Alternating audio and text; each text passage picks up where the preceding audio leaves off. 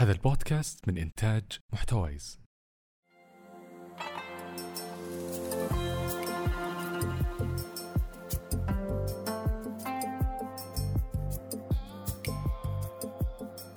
أهلا وسهلا. أنا منى من ظرف مكان. المكان ظرف مؤقت ممكن نغيره وممكن يغيرنا. المهم أنه دائما لنا معه قصة. هنا بنتكلم عن الأماكن اللي زرناها والأحداث اللي مرينا فيها والقصص اللي نحلم بيوم من الأيام أننا نرويها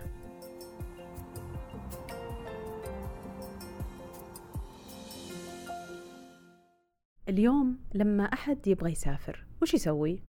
يمسك جواله أو جهاز الكمبيوتر يبحث عن رحلة طيران يبحث عن فندق وبكم ضغطة زر يحجز ويدفع وتنتهي الأمور يبقى فقط أنه يسافر.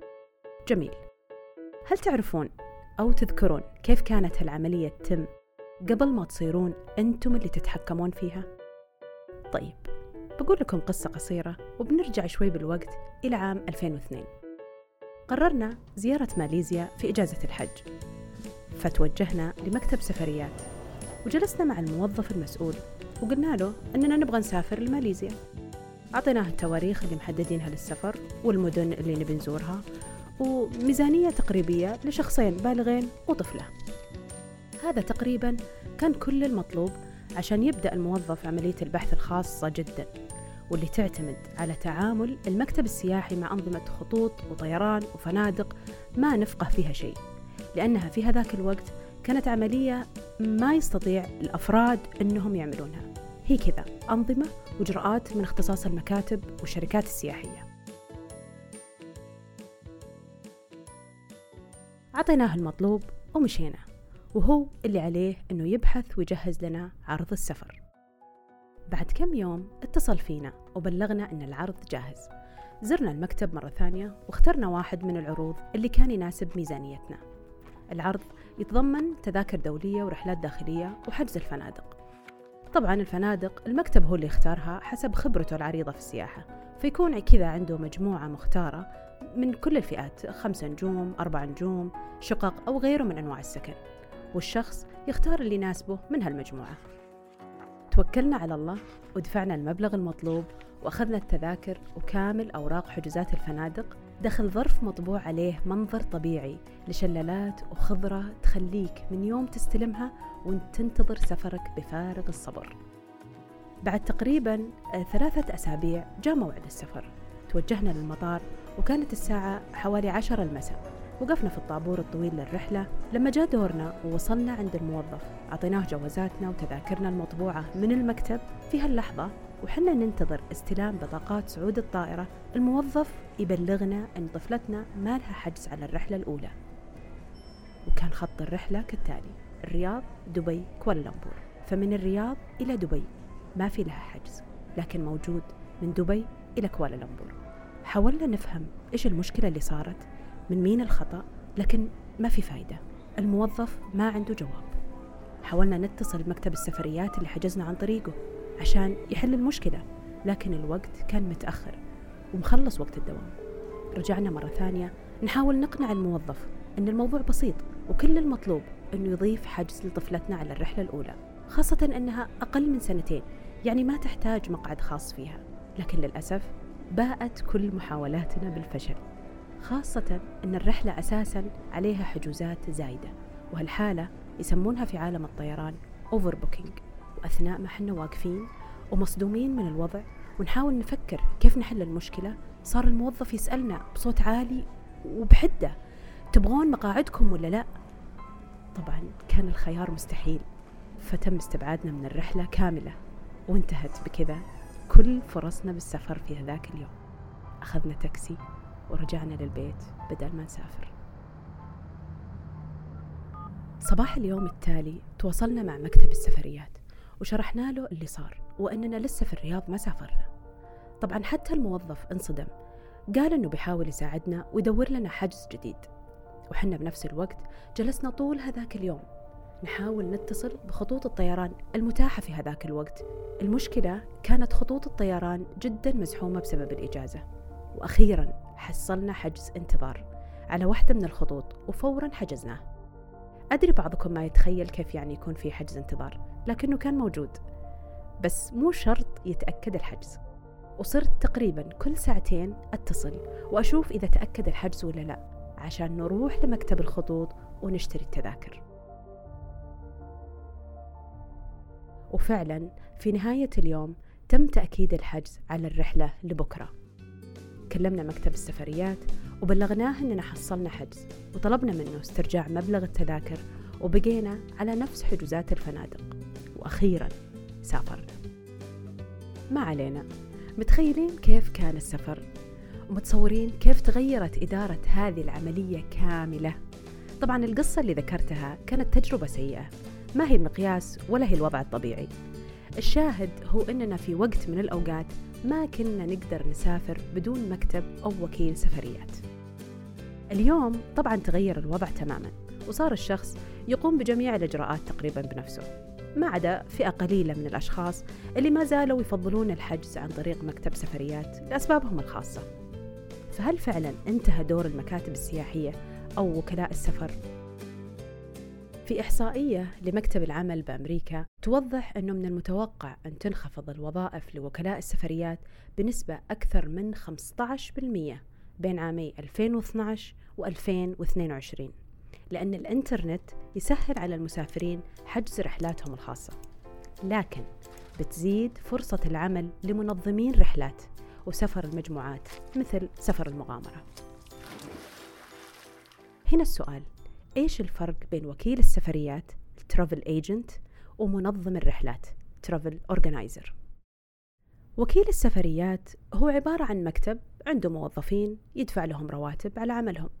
وعملهم هو مساعدة الناس على شراء الخدمات المتعلقة بالسفر مثل اللي عملناه لما جينا نسافر لماليزيا مع المكتب السياحي شراء رحلات الطيران والإقامة بالفنادق والرحلات الداخلية بين المدن. طبعا كلها حسب طلب العميل أو الشخص اللي يبغى يسافر. بمعنى ما له علاقة بتصميم رحلتك الخاصة هو فقط ينجز اللي يطلب منه. وممكن يكون عنده برامج مقترحة هو مصممها للتنقلات تقدر تختار منها اللي يناسبك.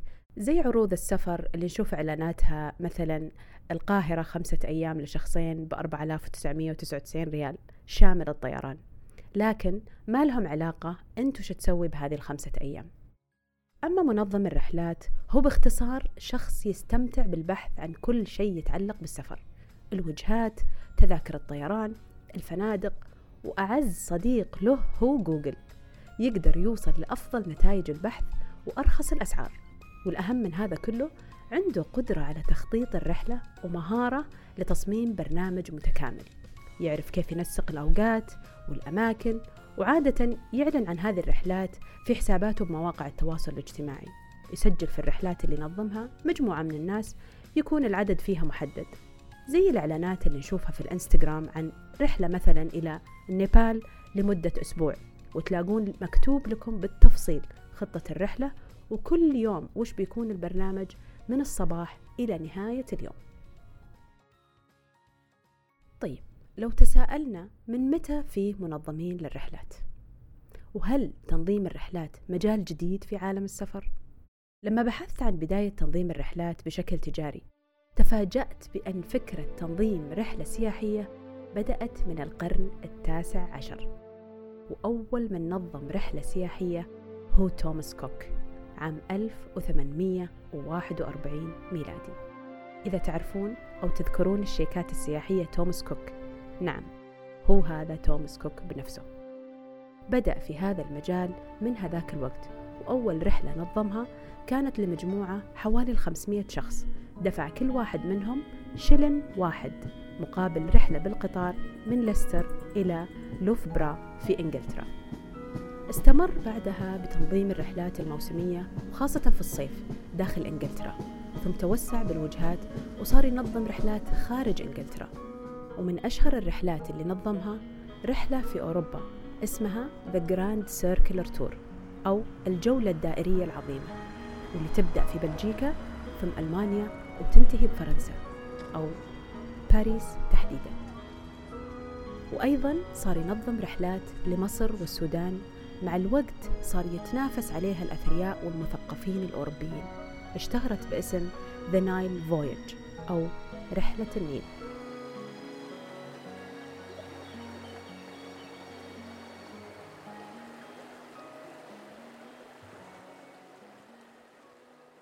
ولأن فيه اهتمام واضح بتنظيم الرحلات السياحية مؤخرا وظهور شركات وأفراد يقدمون هذه الخدمات حبينا نلتقي بالأستاذ بدر العمر. أستاذ بدر أحد مؤسسي نادي مسارات للمغامرات وأحد المهتمين بنشر ثقافة السياحة الخلوية في المملكة. محب للرياضات الخلوية واستطاع مع فريق مسارات الوصول إلى المخيم الرئيسي لإيفرست.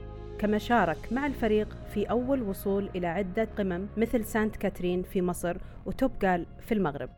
أهلا وسهلا أستاذ بدر. أهلين وسعيد بتواجدي اليوم معكم. إن شاء الله نقدم شيء آه، مثري للمستمعات والمستمعين. ليش الآن بدينا نسمع عن هذه الرحلات المنظمة؟ إيش السر؟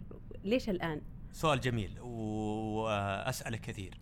آه، بلا شك ال social media لعب دور. اثنين كسر الروتين.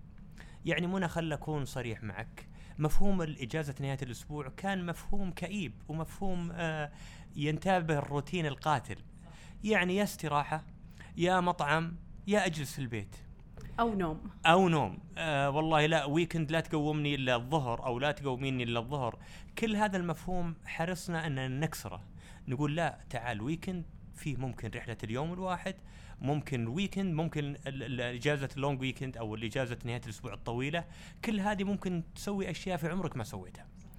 فهذه الأمور خلت الناس تحاول إنها تكسر المألوف وتجرب شيء جديد. فلما جربت شيء جديد حتى لو كان بسيط في نظر البعض إلا أنه كبير في نظر الممارس. فلما أمشي وأقطع آه، أقطع خمسة كيلو ولا ستة كيلو ولا أوصل إلى نهاية العالم ويعني ينطلق بصري على المطل العظيم والرائع الجميل ثم تجيني نسمات الهواء العليلة. وأنا في في وطني وبين أهلي وكلها خمس ساعات ست ساعات.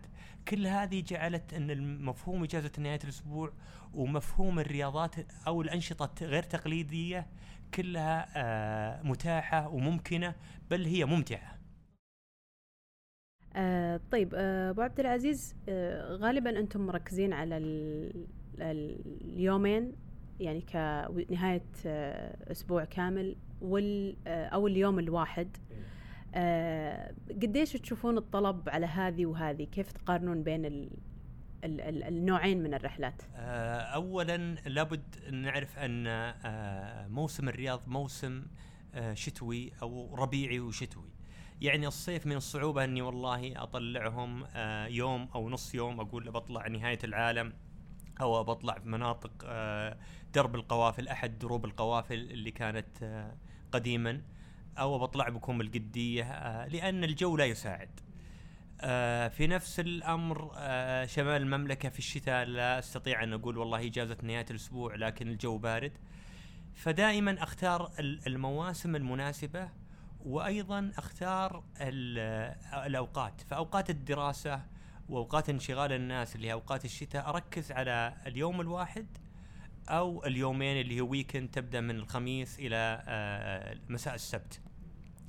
آه، في في ال- في الصيف وال- والأجواء الحارة أحاول أركز على مناطق آه، أخرى مثل أبها أو مثل شمال المملكة في الأجواء أو في المواسم المقبولة يمكن في أول شهر خمسة أو بداية آه، فيعني يعتمد على على تواجد الناس وأيضا طلبات الناس.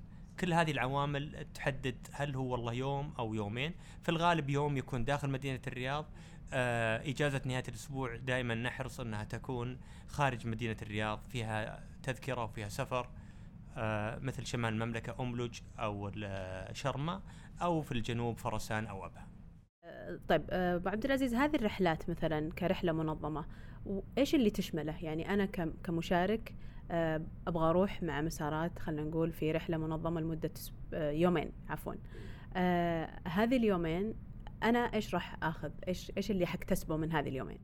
إحنا دائما نحرص أن أن الإجازة أو الرحلات في إجازة نهاية الأسبوع تكون آه، من خلال برنامج مرتب ومنظم وأيضا يلبي طموح ال- المشارك. يعني مع على سبيل المثال من غير المعقول إني أطلع منطقة ساحلية وأقول والله الجدول لا يتخلل السباحة أو لا يتخلل الصيد أو لا يتخلله آه يعني إبحار في أحد المراكب أو زيارة بعض الجزر.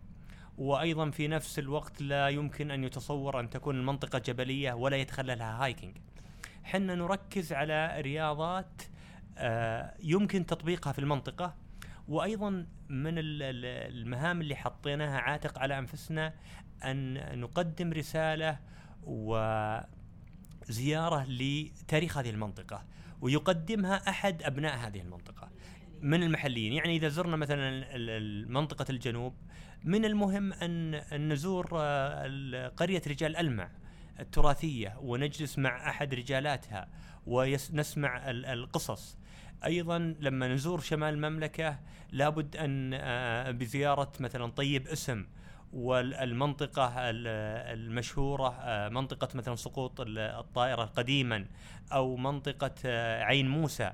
كل هذه المناطق تتخللها الرحلة هي رحلة متكاملة رحلة ثقافية تاريخية ترفيهية. خلال تنظيم الرحلات غالبا المشاركين يكونون أشخاص ما يعرفون بعض وما بينهم علاقات. فأنتم كقادة لهذه الرحلة إيش الضوابط خلينا نقول اللي آه، تضعونها عشان تضمنون بأنه الجميع يقضي وقت آه، جميل ويرجع وهو مستمتع بوقته؟ جميل. آه، سؤال رائع وسؤال يمكن يطول الجواب فيه بس بحاول أختصره بشكل نقاط. اولا هناك شروط وأحكام كل مشترك يوقع عليها ويقبلها من خلال الموقع الالكتروني مسارات كلوب دوت كوم فهذا هذه الشروط والاحكام هي المنظم للمطلوب من المشارك وأيضا الالتزامات اللي على مسارات والأشياء اللي المفترض أن تقدمها. الأمر الثاني آه، وجود ناس مؤهلين عندهم رخص إرشاد سياحي عندهم دورات في الإسعافات الأولية عندهم دورات في الإسعافات الخلوية وهي دورة تختلف عن الإسعافات الأولية. آه كل هذا يساعد لا قدر الله في حدوث أي مشكلة أننا أيضا نتلافاها. الأمر آه الرابع أو الثالث أن أننا في مسارات نتعامل مع آه مع شخصيات مختلفة ومع أفكار مختلفة. فلا بد أننا والله نحكم هذه الأمور بشروط. حنا دائما نحرص ان نضعها عدم الحديث لا في السياسة ولا في الدين ولا في الرياضة. في اي في أي رحلة من رحلات مسارات لأن الهدف ليست والله إحنا منصة سياسية نتحدث من خلالها ولا إثارة نقاش رياضي هذا النادي أفضل من الآخر ولا طرح أمور دينية آه، مختلف فيها. الحمد لله الأخلاق آه، يعني أخلاق المشاركين دائما على أعلى مستوى. ولو لا قدر الله لو حصل أي أحد يخالف هذه الأمور آه، الشروط والأحكام اللي وقعها تلزمه إنه يرجع ومسارات تتولى إرجاعه إلى المطار القريب ويرجع إلى بلده ولا الحمد ما صارت مثل هالأمور. ودائما حنا نحرص بمل الجدول. دائما مل عدم وجود فراغ يجعل الإنسان ما عنده مجال إنه والله يطرح أي آه، أمور خارج خارج السياق أو خارج الاحترام صح التعبير. آه، ابو عبد العزيز بالنسبة للرحلات آه، ما شاء الله أنتم مغطين الرياض ومغطين يعني بعض الوجهات في السعودية وأيضا أشوف عندكم نشاط خارج السعودية آه، بالنسبة للرحلات خلينا نقول خارج السعودية اللي يمكن فيها احترافية أكثر بمدة أطول ومسارات يعني معروفة يعني على مستوى العالم بأنكم تروحون وتشاركون فيها كيف الواحد يستعد لمثل هذه الرحلات؟ بلا شك أن هذه الرحلات تختلف عن رحلات اليوم الواحد أو رحلات نهاية الأسبوع. هذه فيها نوع من التحدي لأنها آه، مسارات عالمية و آه، أو قمم عالمية. فدائما آه، لينجح هذا المشروع وأنا أعده مشروع لابد أن يكون هناك تجهيز قبلي كافي للمشاركين. فحنا نوفر لهم الأمر هذا. مثل أيضا قمة آه، توبقال في المغرب وهي أعلى قمة في الوطن العربي أو آه، قمة سانتا كاترين أو آه، كلمنجارو اللي تستغرق تقريبا سبع أيام. كل هذه بلا شك تحتاج إلى استعداد نفسي واستعداد بدني واستعداد معرفي قبل القيام بالرحلة لأجل أن تنجح هذه الرحلة. فأنا من الضروري كمنظم في مسارات إن الفريق أو المشاركين كلهم يستطيعون آه، أن يصلوا إلى هذا الهدف. دائما نحرص إقامة ورش عمل تتضمن وش الاحتياجات اللي يحتاجها المشارك وأيضا وش الخطة السير من اليوم الأول إلى اليوم الأخير وش ال- الترتيبات والتجهيزات اللي الإنسان يستطيع أن يقدم أو يؤديها سواء إذا كان مشترك في نادي أو أو مع مجموعة من أصحابه بالإضافة إلى أننا حنا في مسارات وحنا حاطينها كهدف أساسي نقوم برحلات بسيطة لهذه المجموعة قبل القيام بالرحلة الأساسية. على سبيل المثال إذا كان عندي رحلة لتبقال أو رحلة لكلمنجارو ممكن آه، أقيم آه، رحلة آه، نهاية العالم نمشي مع المجموعة 10 كيلو 15 كيلو. يعني خلينا نقول كتقييم لمستوى كتقييم. المستوى وأيضا كتعويد إنك والله أمامك مشي مسافات طويلة. أيضا ممكن أن أقوم برحلة لأبها قبل ما أروح للمخيم الرئيسي علشان حتى الجسم يتعود على المشي في الارتفاعات الكبيرة.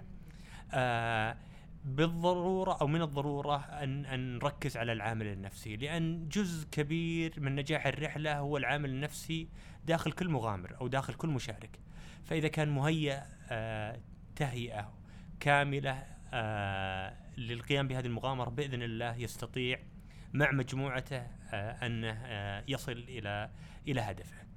إذا اذنتي لي خلي أذكر قصة سريعة ونستفيد منها جميعا وأتصور أن أنها من الأشياء اللي أثرت في نفسيتي وأثرت حتى في تعاملي مع الآخرين وفي اتخاذ القرارات. يعني كنا في أحد الرحلات ال- الطويلة آه، والمتعبة. آه، كنا مجموعة كنا نصل القرية في آه، تقريبا العصر أو منتصف العصر ومشينا يستغرق يعني يبدأ من الساعة التاسعة صباحا. آه كنا رايحين للبيس كامب إيفرست. في يوم من الأيام آه تأخر أحد المشاركين آه ولم يصل مع المجموعة بسبب آه الإعياء. وطبيعي يعني الإنسان يصاب بالإعياء يصاب بالتعب وأيضا قد يعني تتعدى المرحلة ويصاب بالهلع خصوصا مع نزول المساء. صح بعد ما بدل ما هي أعراض المرتفعات تصير أمراض. صار أمراض بالضبط. آه وصلنا المجموعة آه وافتقدنا صاحبنا انتظرناه ساعة ساعتين حل الليل ظلمت الدنيا لا فيه وسائل تواصل إلا أشخاص جانا شخص تقريبا على المغرب آه يقول صاحبكم تعب وجلس ولا يبي يتحرك يحتاج ان يكلم ال ال القائد آه السعودي أو اللي- جاي من السعودية. آه ال ال ال النيباليين أو هم الشربه ال- ال- اللي كانوا معنا كانوا جيدين. فنادوا أغلب رجال أهل القرية لأننا بنصادف بحالة إسعافية في الغالب. آه المشارك آه أكيد جته حاله إعياء البرد اشتد يعني صار شديد الأمطار. فوصلنا المشارك هذا وجدناه متعب لا يستطيع ال- السير. آه حملناه تقريبا كنا كلنا يمكن 12 شخص 12 رجل. يعني ما تتخيلين كيف كان صوت الماء والشلالات مرعب. المشي في مسار يعني في من آه، منحنيات وفي سفوح. يمكن بعض الأحيان المسار ما يتعدى المتر. آه، ومعك شخص محمول. إي نعم محمول خطر الانزلاق. وفي في نفس الوقت مسؤولية. وهذه كانت أول رحلة لمسارات دوليه ففشلها معناها أنها ستؤثر حتى على البزنس مستقبلا. كل أفكار القيادة وال وال ال- وأفكار الإسعافات الأولية وأفكار كلها جاءت في هاليوم وصلنا إلى القرية تقريبا قبل القرية ب 100 متر. ال- المشارك كان متعب وكان ما زال آه، محمول على ال- الأكتاف. يعني مثل اللي لافين بطانيه وشايلينه آه، ستة رجال ويتناوبون كل فترة آه، يجي غيرهم. وكشافات معهم بعضهم كشافات وبعضهم مع كشاف الجوال. آه، كانت لحظات لا تنسى صراحة. ففكرنا بقى على الوصول على ال- الهدف الرئيسي وهو المخيم الرئيسي تقريبا يومين مشي. فكل المشاركين ما ناموا ينتظرون صاحبهم. فجلسنا نفكر لو دخل هذا الإنسان وهو محمول كيف تأثيره على نفسيات الموجودين أكيد بيصابهم الإحباط وما دام صاحبهم لم يستطيع الاستمرار الباقيين كلهم يمكن يجي ال- الواحد تلو الآخر بحمى الاحباط ان صح التعبير. فكرنا قلنا غلط اننا ندخل به ال- ال- التي هاوسز واللي بيوت الشاي الخاصة وهو محمول. فجاءت فكرة ليش ما يمشي؟ فعلا نزلناه على الأرض لبسناه اكرمكم الله حذاءه حق الهايكينج فجاء معنا كأنه السليم كأنه فقط تأخر عن الوصول. ما تتصورون كيف كان تأثير هذا ال- ال- الموقف على الباقيين. ما اطيل القصة الحمد لله استطاع دخل وهو آه في كامل يعني مشيه وبين سليم تماما الحمد لله أعطيناه ال- ال- الشاي الدافي وتعشى وريح واستطعنا ولله الحمد بعد يومين الجميع الوصول للمخيم الرئيسي. فهذه من الأمور اللي آه اللي نتكلم عنها وضرورة الاستعدادات ومع ذلك قد يعني يبرز الإنسان بعض الأحداث الخارجة عن إرادته. وهنا تظهر مهارة القيادة. دائما أكرر آه، لل يعني سواء لزملائي أو حتى أبنائي رحلة ال hiking ليست فقط آه، مغامرة مشي وإنما هي حياة وتعلم لأساليب القيادة، أساليب الصبر، أساليب التعامل مع المخالف. حتى رحلات ال ال ال ال weekend أو رحلات اليوم الواحد كيف يمكن ان أتعامل مع المخالف، المخالف معي في الفكر، ال- أتعايش معه سواء كان يخالفني في فكري في ميولي في آه، حتى في طموحي. قد تكون طموحه تختلف تماما عن طموح الآخر. وممكن إن الواحد يعني يكون واعي على إنه يجب أن يتقبل آراء الآخرين لكن لما يجي على المحك الحقيقي ويجي في موقف حقيقي يجد نفسه ما هو قادر يتقبل آراء الآخرين. فهذه يعني خلينا نقول تجربة حقيقية تثبت لنفسك. تجربة حقيقية وأيضا تجربة مع ناس يمكن تكلمنا في أول حديثنا ناس أول مرة تشوفهم. ومع ذلك تستطيع أنك آه، تتعايش معهم وتستطيع أنك تتفهمهم وأيضا هم يتفهمونك. أضف إلى ذلك آه، أو أضيف إلى ذلك أن في ال base camp ال base camp أصلا يحتاج حلقة كاملة صراحة لأنه مدرسة آه، ثلاثة أيام كانت بدون إرسال. فلما أقول ثلاثة أيام بدون وسائل تواصل اجتماعي بدون تقنية معناها يا تسولف يا يا تقرأ في كتابك يا تبتكر يا تشتغل بعمل آه، يفيدك. ولذلك دائما نلقى أن نشاط المغامرات يرتبط بنشاط آه، الإغاثي. لأني أزور قرى جديدة وفي الغالب هذه قرى آه، أهلها مساكين.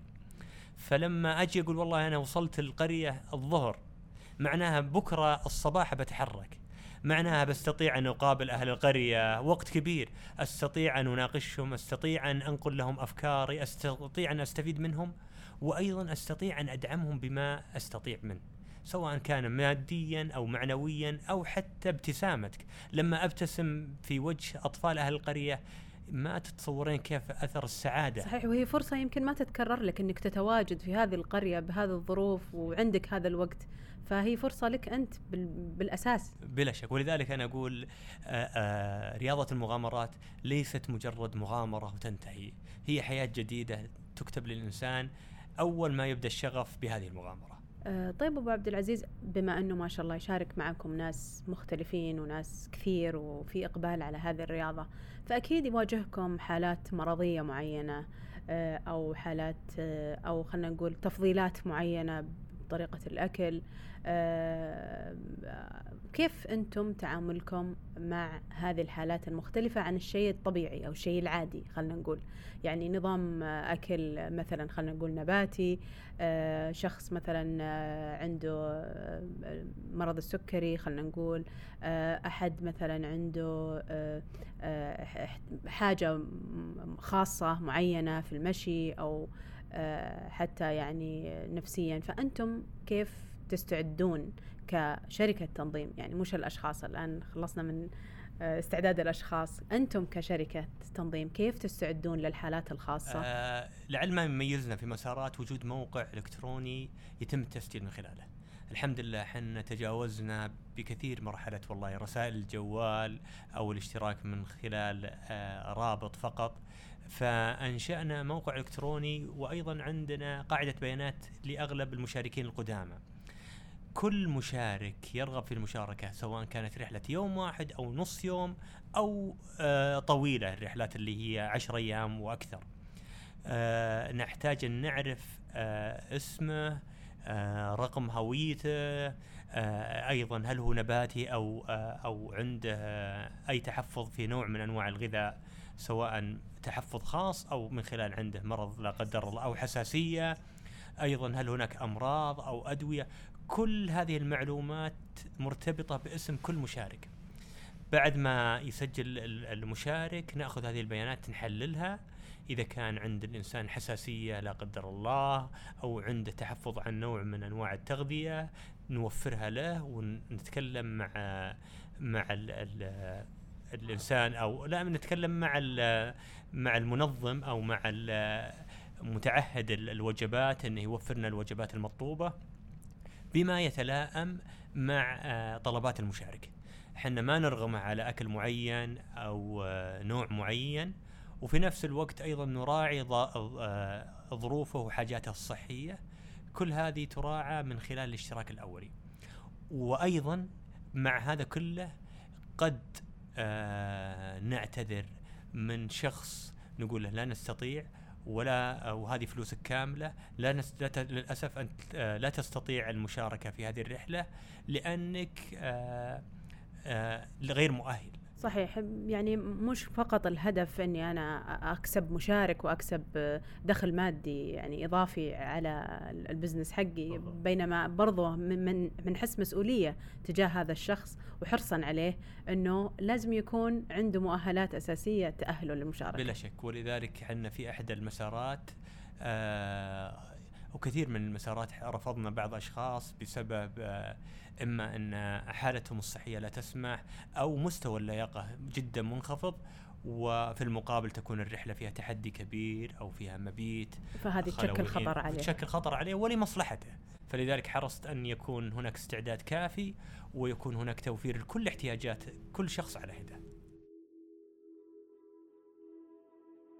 بالنهاية نقدر نقول إن في الوقت الحالي أصبح في أساليب متعددة للسفر من ضمنها الرحلات المنظمة. وسواء كان الشخص منظم للرحلات أو مشارك فيها فعنده فرصة كبيرة للتعرف على الناس ومقابلة أشخاص جدد من نفس البلد أو حتى من بلدان مختلفة.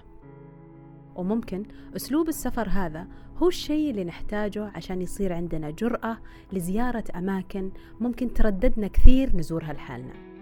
توسع نظرتنا للعالم ونتعلم منها شيء جديد سواء عن المكان أو عن أنفسنا. وبالتأكيد الفرصة متاحة للجميع أنه يجرب هذا النوع من الرحلات. ويمكن الواحد يحتاج معرفة بعض التفاصيل عنها مثل شلون يستعد لها نفسيا جسديا أو حتى الأغراض اللي يحتاج ياخذها معه.